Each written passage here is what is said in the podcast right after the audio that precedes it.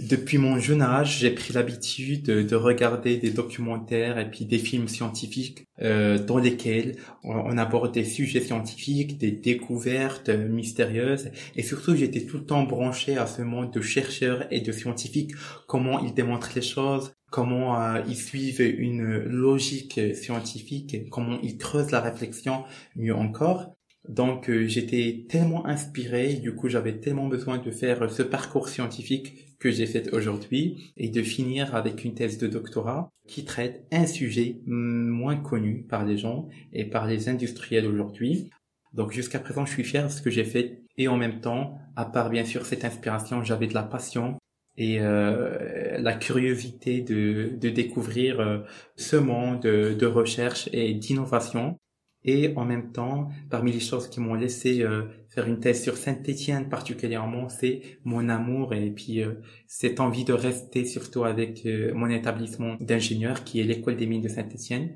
puisque j'ai fait mes études d'ingé ici.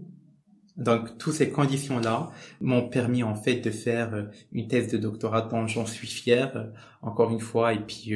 pour moi, du coup, c'était pas vraiment un objet palpable, concret qui m'a qui, qui m'a inspiré, mais du coup c'était une passion, c'était une envie, c'était un rêve d'enfance.